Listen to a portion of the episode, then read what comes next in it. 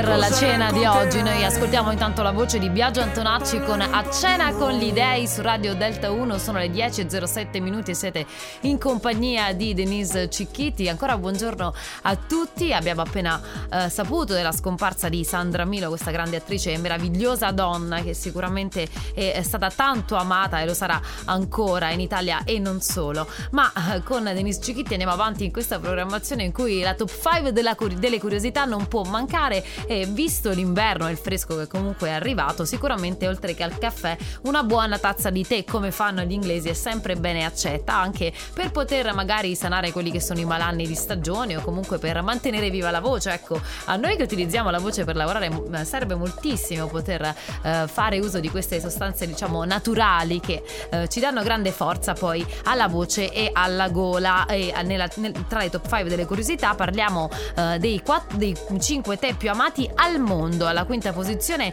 il tè al miele o zenzero, che appunto come vi dicevo è molto utile proprio per la voce e per poter sanare questi problemi poi di stagione. Alla quarta posizione il tè ai frutti di bosco, che è più fresco e sicuramente più utilizzato in estate. Alla terza posizione il tè aromatizzato con la vaniglia, con qualcosa di dolce che serve anche magari per poter accompagnare. Io parlo in Italia perché poi gli inglesi magari nel tè mettono anche un goccino di latte, mentre noi con un buon tè alla vaniglia accompagniamo magari un dolce che abbiamo preparato fatto in casa. Alla seconda posizione il tè verde che è, il, che è sinonimo di salute ed è il tè più amato al mondo, pensate, ma alla prima posizione tra i tè più amati in Italia troviamo il tè bianco che eh, viene definito eh, dai cinesi come una nuvola, ma anche come l'orchidea, un'orchidea. Pensate che lo descrivono così eh, magnificamente perché addirittura in Cina viene venerato. Su Delta 1 anche Mbup Hanson.